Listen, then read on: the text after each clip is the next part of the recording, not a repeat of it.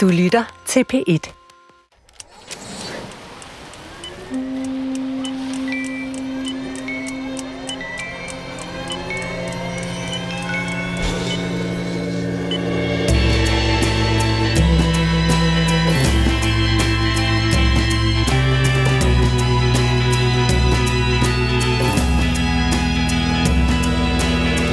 Hvordan var din dannelsesrejse, og hvad fik du ud af den? Min gik over land til Indien, Nepal, Sri Lanka. Og hvad var det så, jeg lærte, og som har beriget mit liv lige siden? Um, det ved jeg faktisk ikke. Måske det vigtigste, jeg lærte, var, at jeg hader at være turist. Jeg mødte jo aldrig rigtig nogen indere, nepaleser og sri lankanere, men tilbragte al min tid sammen med andre rejsende fra Europa, USA og Australien. I dagens radiofortælling skal vi på en noget anderledes dannelsesrejse. Her møder Peter Martensen nemlig en del lokale, måske lige lovlig mange. Det er Cecilie Sølsten og undertegnet, jeg hedder Torben Brandt, der har produceret Peter Martensens fortælling under overskriften Blaffere og Bejlere. Velkommen og god fornøjelse.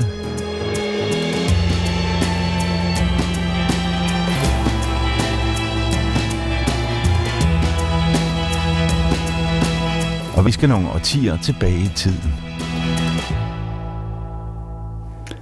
På det tidspunkt, der gik jeg i 2G, og jeg fik aldrig lavet lektier, og det gjorde jo, at, at jeg gik ned til rektor og sagde, jeg holder op, øh, jeg vil på kunstakademiet. Og, og han prøvede så at tale mig fra det, men det løser ham ikke.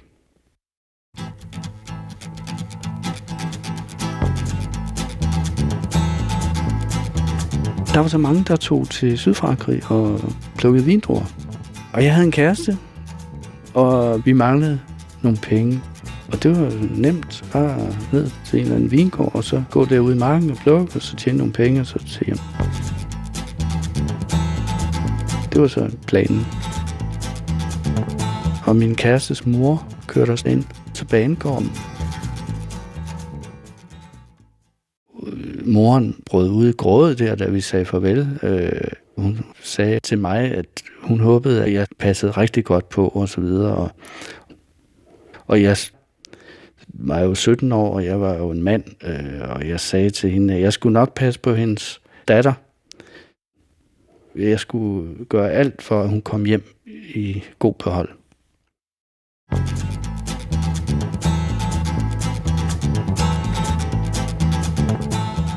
Og så ankom vi så til Paris næste dags morgen. Og det var jo hippietiden, ikke? Der var sådan mange unge mennesker, der sad rundt omkring og røg lidt den fede og sådan noget der. Og så kom vi i snak med øh, to fyre, amerikanere. Den ene, han havde sådan langt mørkt hår og stort fuldskæg. Og han var politimand. Den anden, han var porno skuespiller. Det viser, at de havde en bil. De havde en øh, Renault. Og øh, de skulle faktisk til Spanien. Og så blev vi enige om øh, at køre med dem, så vi kunne stå et eller andet sted nede i Sydfrankrig. Og jeg havde min guitar med, og i øvrigt også. Og de var smadret søde, og vi havde det sjovt, og, men den gik i stå hele tiden, den bil der. Men altså, når bilen kunne køre, så sad jeg og spillede på gitaren om på bagsædet der. Og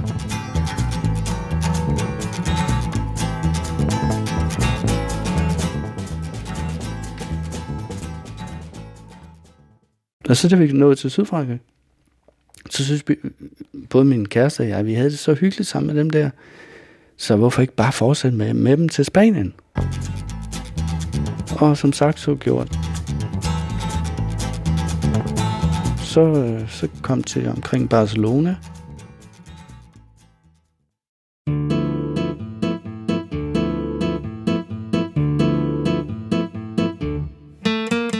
Og havnede i en by, der hedder Sitges, en badeby, der ligger uden for Barcelona. Og der havde de været før, de to der. Og det var en by med gang i, og de synes, at nu skulle jeg da, når jeg kunne spille, så skulle jeg da også have et job der i byen. Og så var de nede i, en café og fortalte mig, hvor dygtig jeg var. Og så kom de tilbage og sagde øh, til mig, at øh, nu havde de fået et job til mig der. jeg tog derned med min guitar.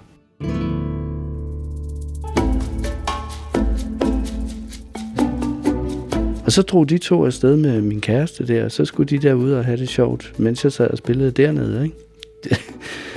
øh, Ja, og så kom min kæreste jo så tilbage med de to der. Jeg ved så ikke, hvad, hvad de har lavet, øh, men øh, de har også været rundt og haft det rigtig hyggeligt.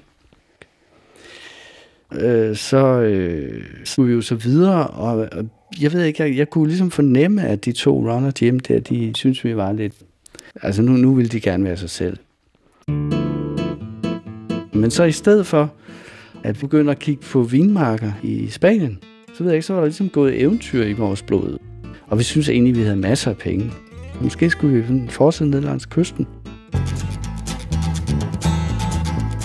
Vi nåede ned til Gibraltar, Sydspanien, og havde ligesom den der følelse af eventyr i os, og tænkte, hvorfor ikke tage til Marokko? Det ligger jo lige ved siden af. Så tog vi så færgen over til Ceuta.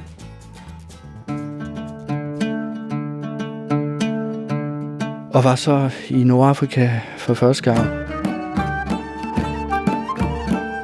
Og der var ingen af os, der anede noget som helst om Marokko, faktisk. Så vi kom ind i en verden, vi slet ikke anede noget om.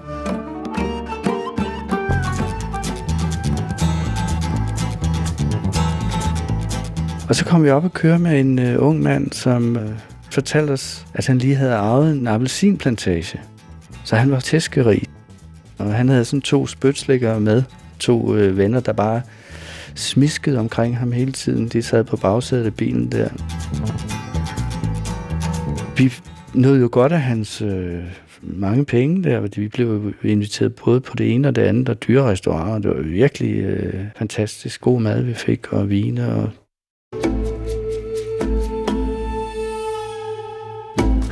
Men vi begyndte også at mærke, at der måske også var noget, der måske skulle komme den anden vej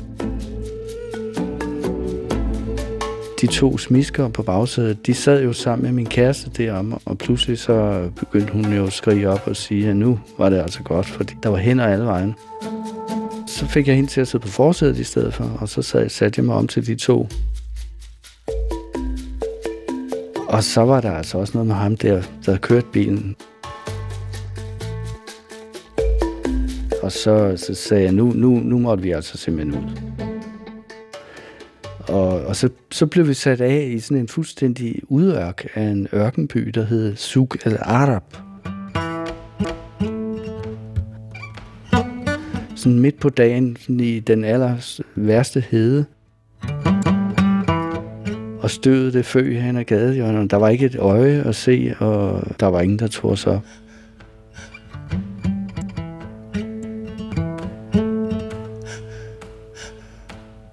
Og så står man så der og øh, er smadret tørstig og sulten. Og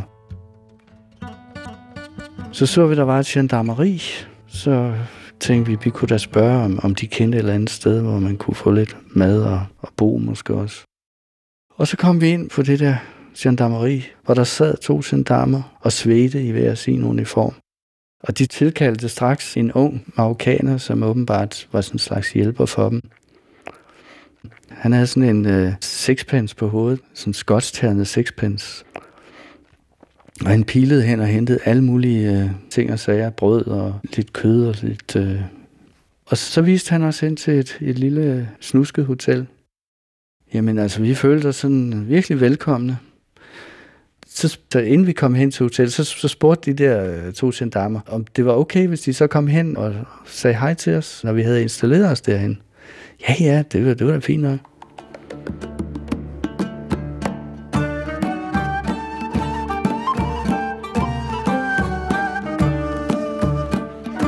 Og så, så blev det så aften, og øh, så kom de der to gendarmer i fuld uniform der, og øh, vi sad og hyggede os på værelset, og, og så var det så gendarmerne, de bestilte vin, ikke? Og der blev drukket en flaske, der blev drukket to flasker, og der blev drukket tre flasker, og stemningen blev høj, og det var igen noget med, at jeg sad og spillede guitar, og vi sang, og det var smadret hyggeligt. Men så, ja, Så begyndte de to der øh, også at sidde og tage på min kæreste der. Og så ved jeg ikke, øh, hvad der skete med mig. Jeg blev fuldstændig altså, stiktosset, og jeg, jeg tror at virkelig i karakter. Altså, jeg var en lille splejs med sygkastbriller. Og, men jeg, jeg gik fuldstændig amok, og jeg tænker, de kunne have sat mig i fængsel. Men jeg fik dem ud. Jeg fik simpelthen smidt de to ud af værelset.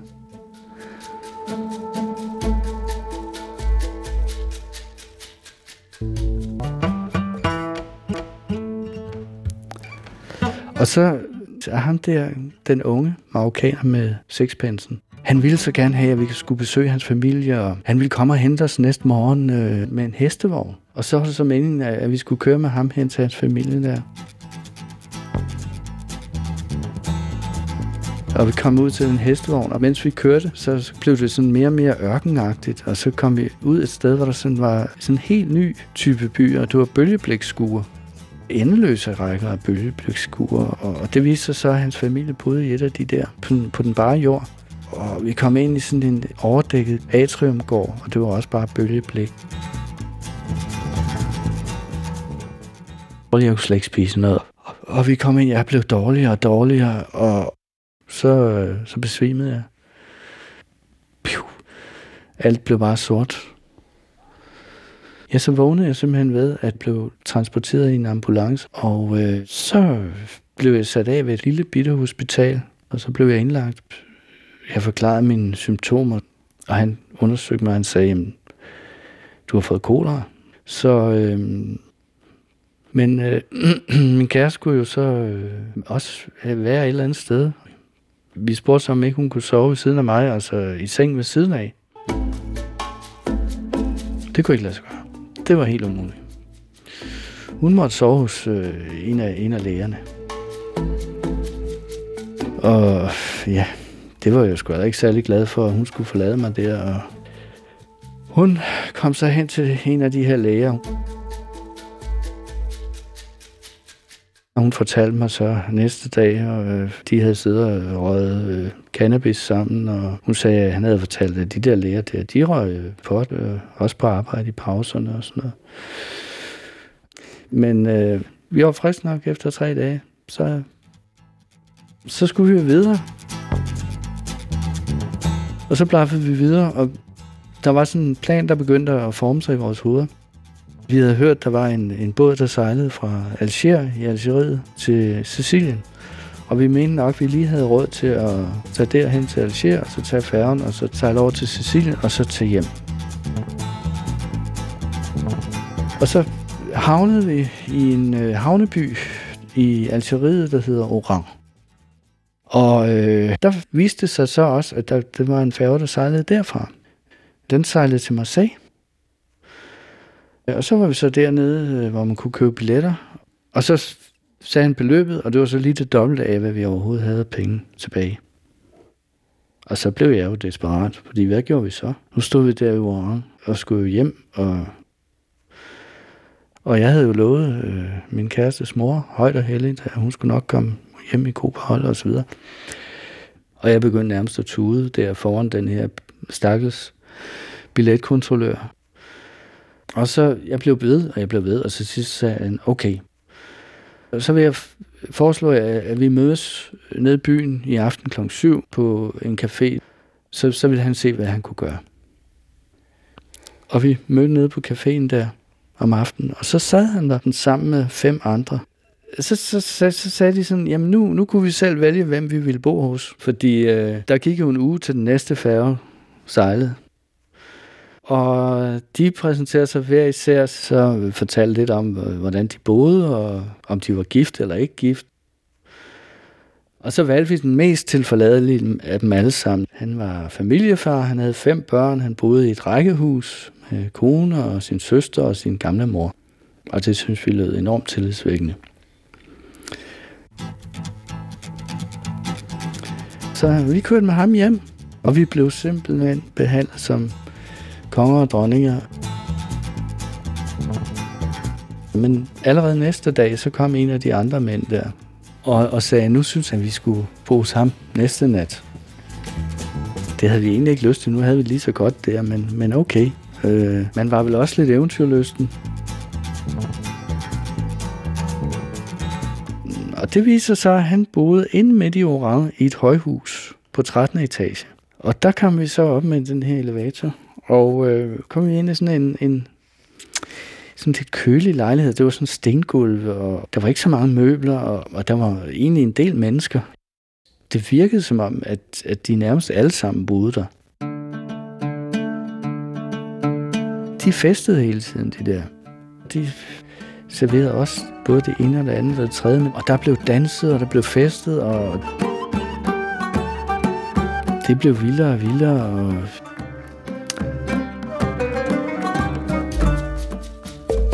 Men på et tidspunkt så opdagede jeg, at øh, en af de der unge mænd, en der hedder Abdel Kader, han lagde kraftigt an på min kæreste. Uheldigvis så gik det langsomt op for mig, at hun faktisk også blev ret lun på ham. Jeg kunne sådan, øh, jeg fandt mere og mere ud af, at det der, det kunne jeg ikke, øh, det kunne jeg ikke styre det der. Det var, hun synes, han var et eller andet interessant.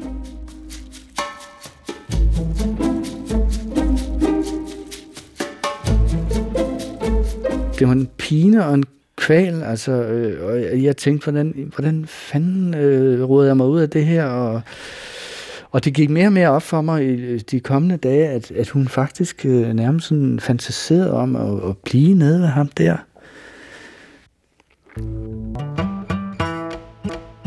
Og der var jo stadigvæk en del dage til, til færgen gik, og jeg måtte sådan ligesom bide det i mig. Og så nærmede så den dag, så hvor, hvor færgen jo så kom. Og der havde de så besluttet, at de ville skillinge sammen til os, øh, så vi kunne komme hjem. Men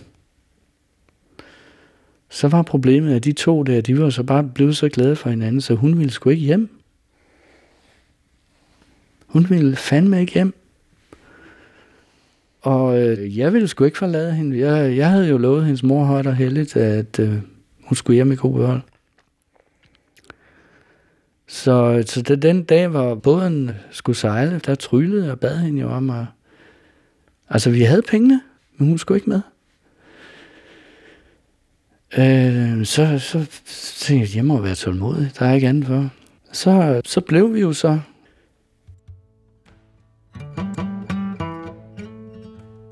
Og så, så begyndte jeg sådan at, at spørge ud om øh, ham der, som hun var så glad for. Og det viste sig så, fandt jeg ud af, at han var jo gift. Og han havde jo en kone. Øh, min kæreste fortalte mig, at han havde sagt, at han ville øh, installere hende i en lejlighed i Oran. Uh, hun vidste jo ikke, at det var som elskerinde. Men jeg tror nok, da det gik op for hende, hvordan det hang sammen, at uh, det, var, det var så ligesom der vendepunktet kom, hvor hun så, uh, hvor hun så måske gerne ville hjem alligevel.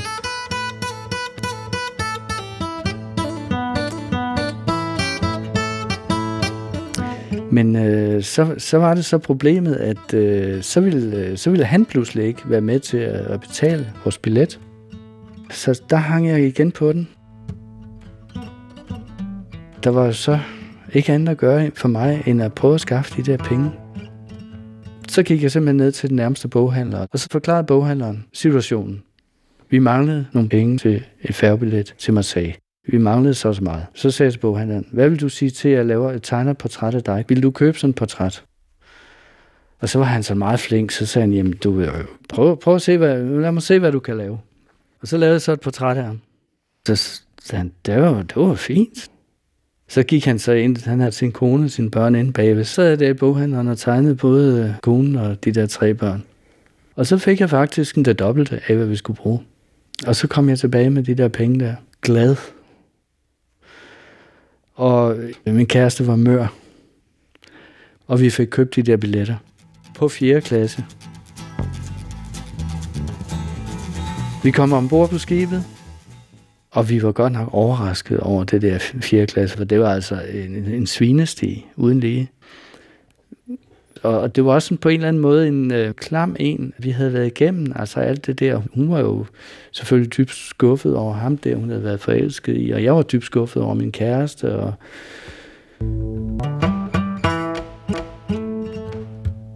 Alting var elendigt, og vi kunne ikke holde ud og sidde deroppe på det der dæk. Vi kunne ikke sove, og der stank, og der var larm. Og,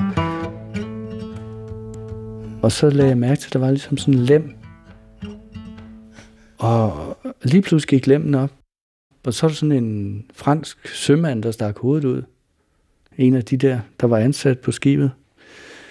Men han, han sagde, hvad? Hvorfor ser I så, hvad er der galt? Så forklarede vi ham bare, vi, var, vi, kunne, vi kunne ikke holde ud at være deroppe. Der stank, og, og der var bræk, og der var...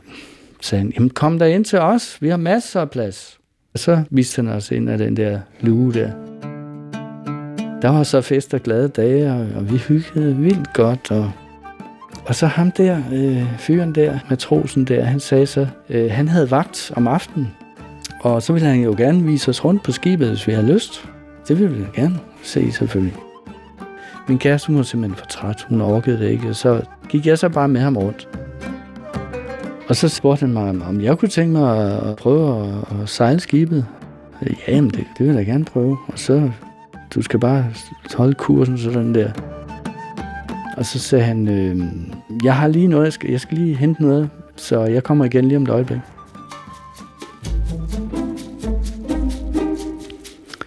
Og jeg stod der, jeg var helt alene oppe på broen. Jeg sejlede den færge der. Jeg var egentlig ret imponeret også et eller andet sted over. Jeg, jeg stod der og sejlede en færge mellem Oran og Marseille. Altså, det var da ret fedt. Men så, så da der var gået 10 minutter, så synes han så, nu kunne han da godt snart komme tilbage. Hvad nu, hvis der kom et skib på tværs eller et eller andet? Hvad skulle jeg så gøre? der gik et kvarter, altså, der gik 20 minutter, jeg blev mere og mere øh, desperat. Jeg tænkte, jamen, jeg, jeg kan jo ikke bare gå. Jeg er jo nødt til at styre skibet, altså.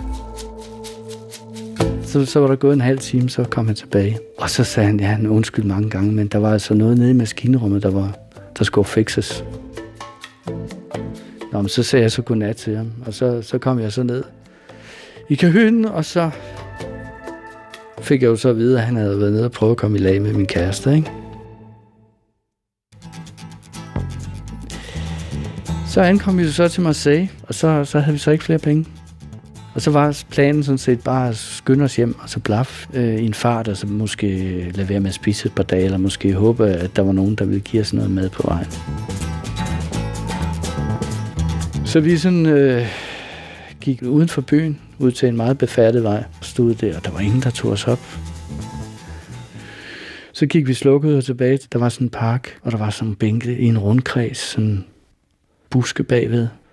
Og det var, det var blevet mørkt. Vi blev enige om, at det var nok smartest, at vi, vi sov på skift, og så den ene holdt vagt. Og så, øh, så sov jeg først. Så holdt min kæreste vagt. Så vågnede jeg ved, at hun snakkede med en eller anden. Og øh, så kunne jeg sådan høre, at de talte rigtig godt sammen. Og øh, jeg spurgte min kæreste, hvad det var, de snakkede om, og så sagde hun, at han havde tilbudt, at vi kunne sove hos ham. Så sagde jeg, skal fandme ikke sove med nogen. Øh, ja, nu, nu bliver vi her. Øh, nej, ja, men øh, okay. Og så, så jeg døsede hen igen. Og så blev vi så det resten af landet. øh. og, og skulle vi nu ud og, og blaffe igen, eller skulle vi gå hen på konsulatet og spørge, om vi måske kunne låne nogle penge eller et eller andet, det danske. Og beslutter så, at så må vi jo så gå ind til konsulatet, kommer ind i forværelset og får vi så talt med øh, den her person, vi skulle tale med. Men han fortæller så, at der ligger to togbilletter til os fra Marseille til København. Og jeg har fuldstændig sådan et stort spørgsmål. Så, Jamen, det, det er fra din far, siger han så. Og så forklarede han mig så, at vi havde været efterlyst i hele Nordafrika, øh, fordi mine forældre havde øh, ikke forstå, at de ikke hørte noget fra os siden, da jeg lå på hospitalet med kolera. Øh, nu er det jo så gået næsten en måned siden. Så de havde prøvet at kontakte vandrehjem, politistationer, og så havde min far for en sikkerheds skyld også lagt togbilletter til os i Marseille, hvis vi skulle være nået dertil.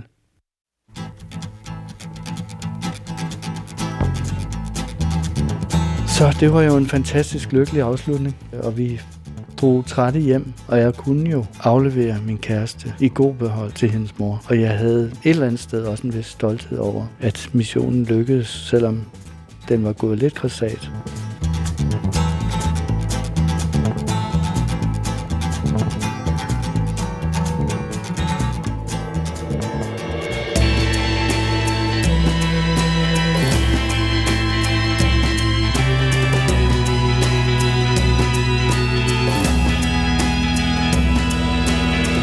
Sikke en tur. Hvor sjovt er det egentlig at være mand, tænker jeg lige nu. Men Peter Martensen virker nu ikke dybt traumatiseret her i dag, mange år efter, kan jeg afsløre. Peter Martensen er i øvrigt en af mange, som selv har henvendt sig til os med en god fortælling. Det har han faktisk gjort en del gange. Er det dig, der kommer med den næste? Noget, du selv har oplevet, eller noget, nogen du kender har? Så skriv til radiofortællinger, dr.dk, hvor ædet staves A-E. Og det var altså Cecilie Sølsten og mig, jeg hedder Torben Brandt, som i iscenesat og produceret blaffer og bejlere. Glæd dig til den næste radiofortælling om en uge, samme tid, samme sted, eller fortsæt din opdagelsesrejse på podcast eller på nettet her og nu.